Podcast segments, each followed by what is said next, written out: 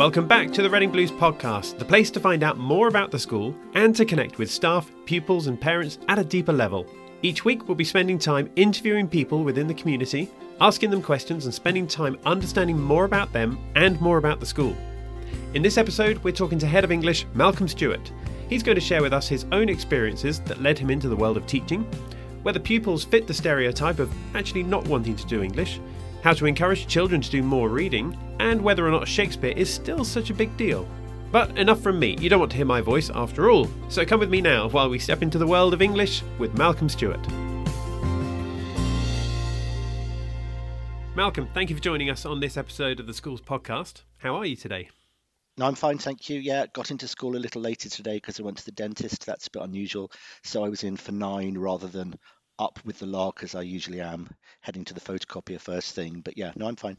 Was it one of those check-up visits to, to the dentist or, or one of the treatment uh, visits? all the glamour of the hygienist, done with a little bit of extra glamour this time because I've been fighting the lurgy that's gone round school in the past fortnight since we all came back. So although it's not COVID, nonetheless we've been wearing our masks for 18 months and have been giving ourselves that protection from all the germs. And now things have loosened up a little bit. We're facing the reality again of what it's like to be around so many people.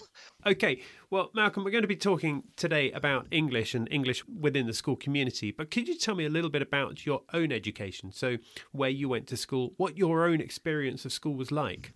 Okay, so I went to a private school in Cambridge. I consider myself a man of the people, but I'm essentially a little bit posh and um, that was an all boys school. And I loved my junior school years, my prep school years, very engaging and creative time. And I think I was very successful there. And then going into secondary school, it was a kind of different experience for me a little. Um, I think partly because it was all boys and my experience was that I think I became properly socialized a little bit later in life because I hadn't had the influence of girls, which would have been, I think, a, a potentially positive influence for me in my, in the school context. You know, obviously, mm, mm, uh, yeah. not in a family context. And it was a very different educational world back then. I mean, we were taught well. The school absolutely succeeded by its pupils. I think in part it succeeded because it was a selective intake in a university city that had a certain approach to education and the kind of outcomes it intended for its students. But it wasn't anything at all like my own experiences of working in education since, um, partly because of how we were taught English. It was a very, very different setup and peculiar to the school. Basically, several decades previously, a pioneering English master had decided that the best way to teach English, certainly from years seven to ten, as they now are, uh, years one to four, as they were then, was through the theatrical guild tradition, a mummery tradition of all English lessons really being encountering texts through drama. And so mm-hmm. any written work you did was done for homework. Now, it would be impossible to imagine such a thing now, and I'm I'm certain that the school doesn't do that anymore. In fact, I, I know it doesn't, because obviously one needs so much time in lessons to model good writing, to clarify the specifics of grammar, um, to do proper English teaching. But it had thrived in a kind of quirky way on that tradition for a very long time. So my mm. experiences mm. of English at secondary school were not fulsome when I went into my English teacher training. Things changed a little when we went into the fifth form, now year 11, and we were taught for English literature, but it was still, uh, but that I have to say, was a very didactic approach, and that was very common to how we were taught at the time. It was a very sort of Socratic dialogue version of teaching in so many of our humanities classes. I would say. And the school itself, I always think this when I look back on it, I think it was quite post colonial. I mean, there was a sort of tiger rug in the head teacher's study, you know, right. so you just walk on a tiger's head. And now you might think that perhaps might be sending the wrong message. Um, but at the time, it was part of, it was sort of part of the tradition of the school, which employed some people who had fought in the war, you know, had been bomber pilots, our, our, French teacher had been, another one who'd been a headmaster out in Sierra Leone. So even in when this was, which was the 1980s into 90s, there was a legacy of colonialism slightly.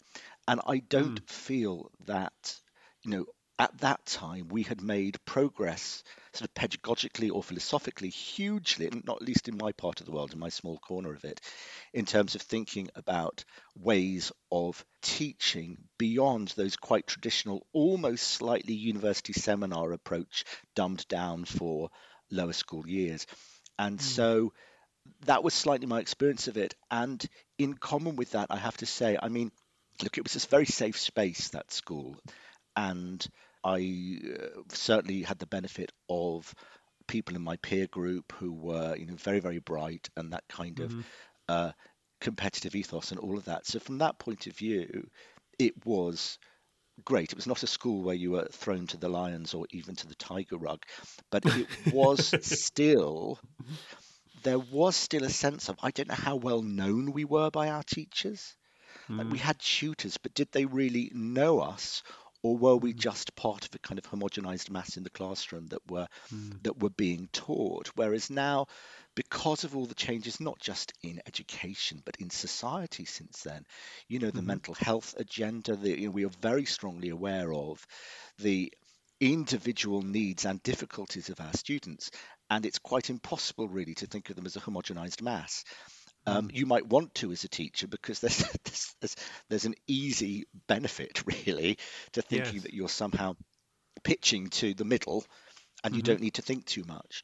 But we have changed. Whereas back then, I mean, looking back on it, and I think I was even aware of it at the time, you know, that feeling of, you know, do these people really know my skills and talents? Mm. And mm. I'm not entirely sure they did. So tell me then how your own experience of school, whether positive or negative, those different aspects, how that led to you going into teaching yourself. Well, it wasn't necessarily my own experiences of school. I mean, I years later met um, somebody from my year group at a, a friend's party. He was her neighbour, and he, you know, said to me, you know, who did you consider the best teacher in the school? And we both named the same person because there was quite clearly one standout teacher who had the rigor and the oomph and the way of thinking about teaching that kind of elevated things. There was clearly one person, which is not to say that the others were inadequate in any way because they were very far from that. Um, mm. But I wouldn't say that my story of education is such that there was a particular teacher or a particular experience for me at school that pushed me into teaching. You sometimes get, you know, on Facebook where they try to sort of get your personal information by saying, "Oh, tell me your, you know, mother's maiden name and your PIN code," and you sometimes get questions like, you know, who was the most inspirational teacher? Every person's got one. I'm like, I'm not entirely sure from right. my childhood that I do. I mean, mm. for teachers, I think of uh, with affection and great fondness, and particularly in, in, my prep school, junior school context, absolutely. Mm. But I'm not sure I do. So that wasn't the motivator for pushing me into teaching. What happened was I um, did very well in my first degree and went to a second university to do an MA, mm-hmm. which I did in modernist literature. And during the course of that MA, uh, I became very good friends with people, and one person particularly in my postgraduate hall of residence. Mm-hmm. And one of them was teach. A few of them uh, were teacher training, and right. the way they spoke about what they were doing, what they were learning, and the classroom practice they were encountering, I found that very, very interesting indeed. And it was a bit of a no brainer to me to say, look, you know, I really love my subject. I really love books. I'm really interested in people. I want a job that gives me access to people. Those two things seem to meet quite nicely in teaching. Mm. And from the way these people are talking about what they've gone through, I'm quite inspired to look a bit further into this. Awesome. Well, thank you for giving us that background. That's that's really interesting. Which universities were they, by the way? So here I am representing Reading Bluecoat. My first university is proudly the University of Reading. This city has always been so good to me. I mean, it's a town, mm. isn't it? It's not city status yet, but we're pushing for it. What a great place and what a great English department to mm. study in. And then my mm. second was York. That's where I did my MA. Yeah. So let's take it then into school life for a moment. Do the boys at Reading Bluecoat fit that stereotype of not wanting to do English? Yes and no. They fit some stereotypes. So if I had a pound for every time a parent at parents' evening said, "My son doesn't read at home," mm-hmm. you know, then I'd retire early. So there is that sense in which boys, if they sustained a reading habit up to year seven, say, Mm-hmm. start Yeah. to fall out of it. There is strongly that sense in which they can be incredibly articulate in lessons and very, very good in class discussion, and then um, falter a little in written hmm. work and find it difficult to extend that. So those those things are absolutely true. You do see those trends in boys, and particularly things like are you proofreading? I mean, hmm. there is, and it's entirely common to them. Often a focus can be I want to finish the task and know it's done, hmm. and then you know finish it with relief rather than go back a day later and check it over. So those things are true. In terms of do they fit the stereotype of not wanting to do English, I think what I really like about the school, and I've said this a lot, is you know given what I've articulated there about my own experiences of school days and being in an all boys school. And perhaps that was a school where a certain type of boy or young man was being celebrated, even hmm. allowing for that, that theatrical mummery tradition, I have to say. I really don't think it's the case here at Bluecoat. You know, I think our great strength is that we are up until year 11 operating a single sex school in which a variety of different ways of being a boy, being a young man are celebrated. And there is that sense of whoever you are, you will find your tribe. So if historically there has been an idea that being a bit bookish, uh, being a bit internal, um, being a bit introspective, or any of those things is not standard boy fare. I think we do strongly resist that, and we have we have plenty of boys who are very um, creative in their thinking. Um, at this time of year, we always start September with with the lower years, with Key Stage Three, with doing creative poetry writing to link to National Poetry Day, and that really distinguishes sometimes those people who find poetry an impossible thing, or certainly hmm. the composition of it, to those who do have a particular quirky and unique way of of thinking about the world and expressing that through imagery. So those things those things are celebrated. Hmm. But you can tell I'm an English teacher because I'm always on the one hand, on the other hand.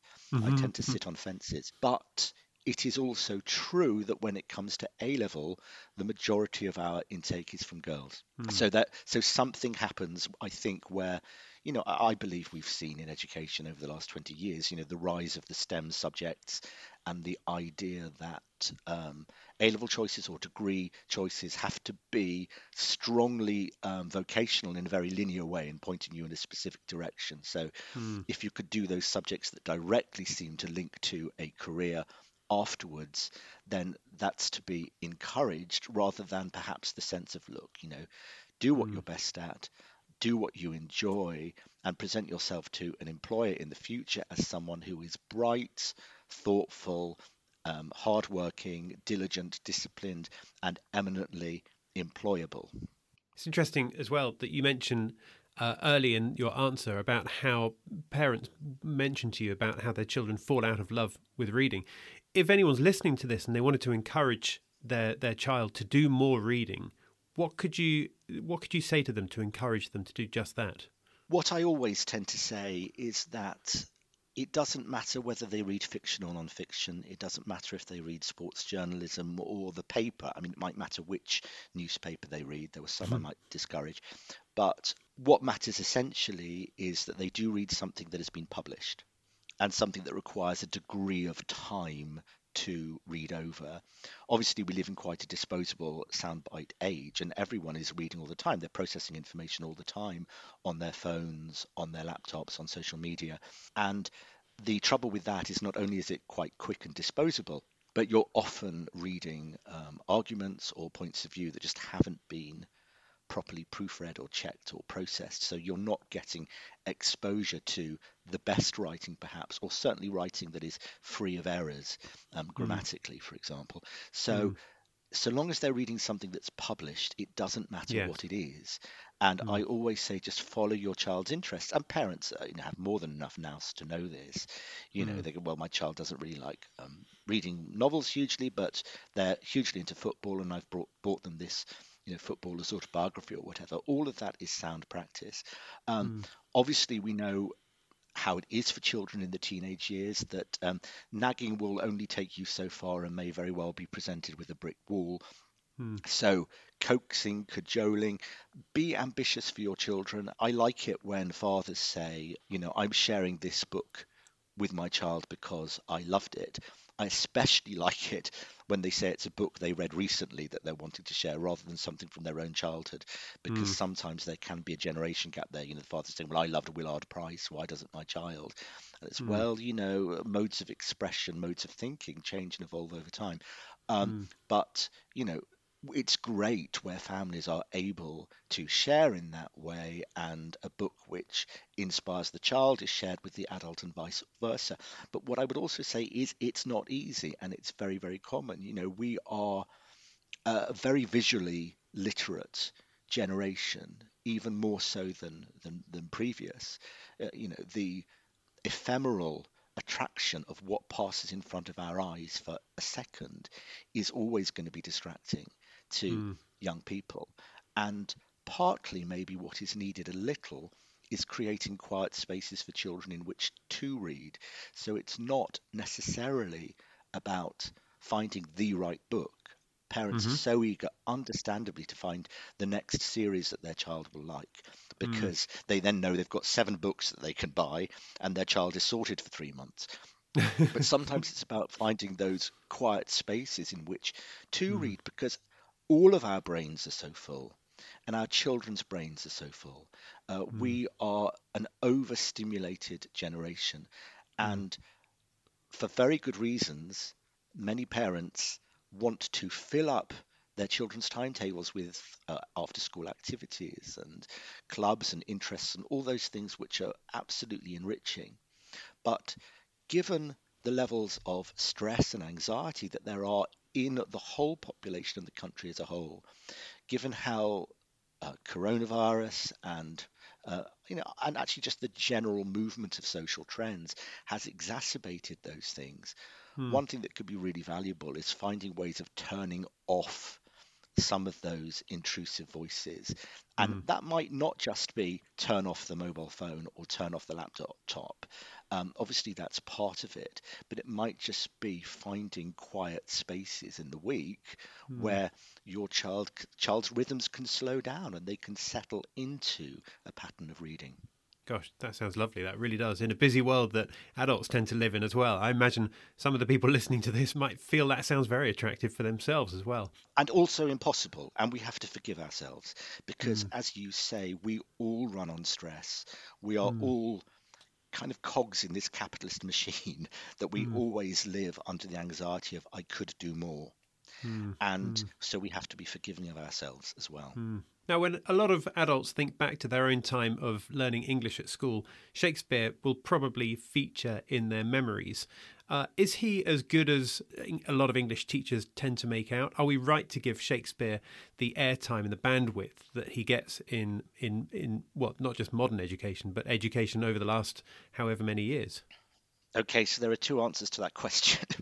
okay. The first answer is I would be against any kind of jingoistic appropriation of a certain view of British culture that celebrate certain cultural figures because mm-hmm. they belong in a particular tradition, perhaps of dead white men, as more valid than others. And mm-hmm. I think Shakespeare can be hijacked by that tradition in our society, the mm. kind of White Cliffs of Dover narrative by people who don't see necessarily how he is radical or how he is challenging or how he is asking fundamental and profound questions of what it means to be human, but rather Ooh. see him as representing something that is a version of Britishness that we should all sign up to. Now, I think those mm. jingoistic narratives are very unpleasant and unhelpful. But mm. is hmm. Shakespeare brilliant? Yes, he absolutely is. You know, I always say that there are three writers in my life whose words come back to me in moments of quietness or give me touchstones by sort of by which to live my life without sounding too pretentious by that. Mm-hmm. One of them is Sondheim. There is uh, no one better writing today, in my opinion. One of them is T.S. Eliot, and one of them is Shakespeare and the the quality of Shakespeare to articulate all the ambivalence of being human, to do so in language that is utterly lyrical and beautiful, and which mm. speaks for all the ages, is so important and of such benefit to all of us as a culture. Now, does mm. that mean that we should then teach Timon of Athens to year seven? Absolutely not. You know, mm. there are some plays which work, some that don't, and even the plays that work sometimes have to be approached in a particular way because, of mm. course, there are aspects of the language and indeed the thinking that are hard to access. But as with so many things that are perceived to be difficult, if you allow yourself to be carried along in the rhythm of them, mm-hmm. and I don't just mean the iambic pentameter, I also mean kind of the cognitive rhythms of Shakespeare. But if you mm-hmm. allow yourself to be carried along in the rhythm of them, you will find that you are able to access meaning at some level. It is having an impression on you, even an emotional mm. impression through the lyrical musical qualities of the language and that mm. those things are themselves helpful in accessing the actual literal meaning of the text so is shakespeare mm. hard yes most good things are um, mm-hmm. but is it the case that when you find a character in the plays that you connect with, you find a speech that speaks real truth to you, or you find yourself unexpectedly moved by a situation in his plays, is it all worth it? Absolutely.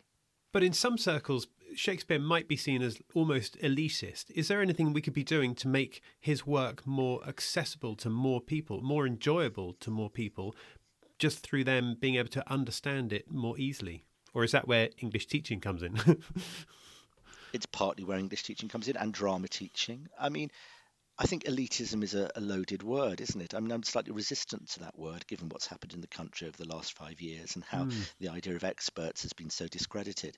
I don't think there's anything wrong with being academically ambitious or morally mm. ambitious or all the things which, you know, Shakespeare requires us to step up our game to meet. For people to say that Shakespeare is elitist, I totally understand it, but that's again because of an inherited sense of who he is and who he speaks to. Mm. And as we all know, I mean, it's a cliche, of course, but Shakespeare wasn't writing for one section of society.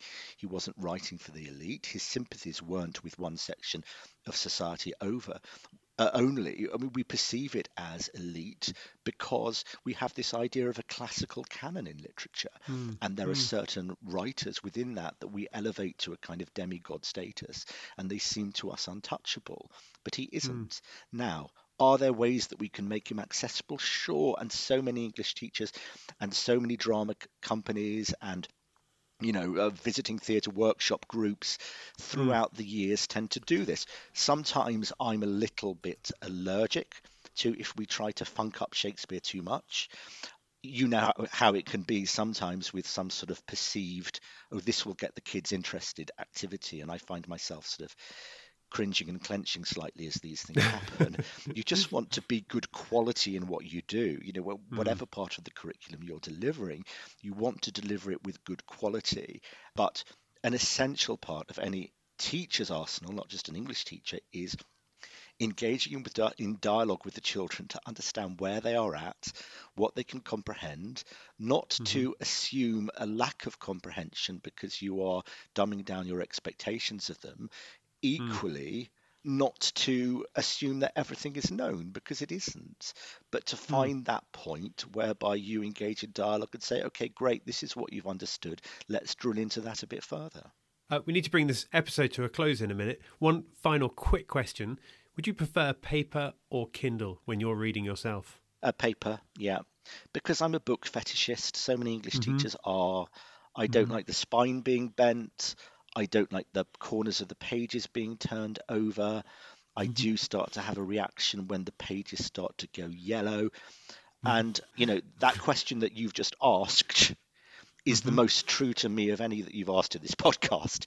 It's like, what will really wind Malcolm up? Like, if someone bends the pages of his books. Um, you know, one uh, students listening to this, there won't be any, of course, but some students listening to this uh, will know that occasionally there is a habit that the students here have in all English classrooms of flipping over the the spines of the books alternately in mm-hmm. classrooms on the bookshelves. So some are vertical and some are flipped down, and it creates this sort of concertinary effect. I find it utterly irritating. I shouldn't admit that because it will be done more and more, but I do. Um, we talk about the value of Shakespeare and who we relate to in his plays. Mm-hmm. For mm-hmm. you know, I relate to certain characters for various reasons. I relate to King Lear. I relate to Hamlet, but most of all, I relate to Prospero. Leave me alone with my books. Just put me on an island with my books, and I shall be fine. And although I love technology because, like anybody else, I have an unhealthy addictive relationship with my phone, nonetheless, mm-hmm. the idea of no Kindle, no laptop, and hopefully not too much sun to cause bleach damage to the books, maybe some cool temperatures where they're not going to wither or curl in the heat, that will do mm-hmm. me. I love it. I really do. Malcolm, thank you for your time being here today. If anyone's heard anything and they wanted to connect with you to ask any questions, what's the best way for, the, for them to get in touch? Email mjs at rbcs.org.uk uh, and they can speak to me there. Well, look, thank you so much for your time. Thank you for opening this whole world of English, for sharing your thoughts on English, sharing your thoughts on Shakespeare, sharing your thoughts on what it's like to, to read a collection of books in perfect condition on a desert island. Um, thank you for your time, Malcolm. I appreciate you being here. Thank you very much. So that was Malcolm Stewart, Head of English at Reading Bluecoat School. Thank you for coming on to this episode of the podcast, Malcolm. It's great talking all things English with you. Now, for listeners who might like to get in touch with Malcolm, you can email mjs at rbcs.org.uk. And our next episode is coming out soon. But in the meantime, thank you for listening to this episode. Don't forget to follow or subscribe so you get future notifications. And we look forward to seeing you next time. Bye for now.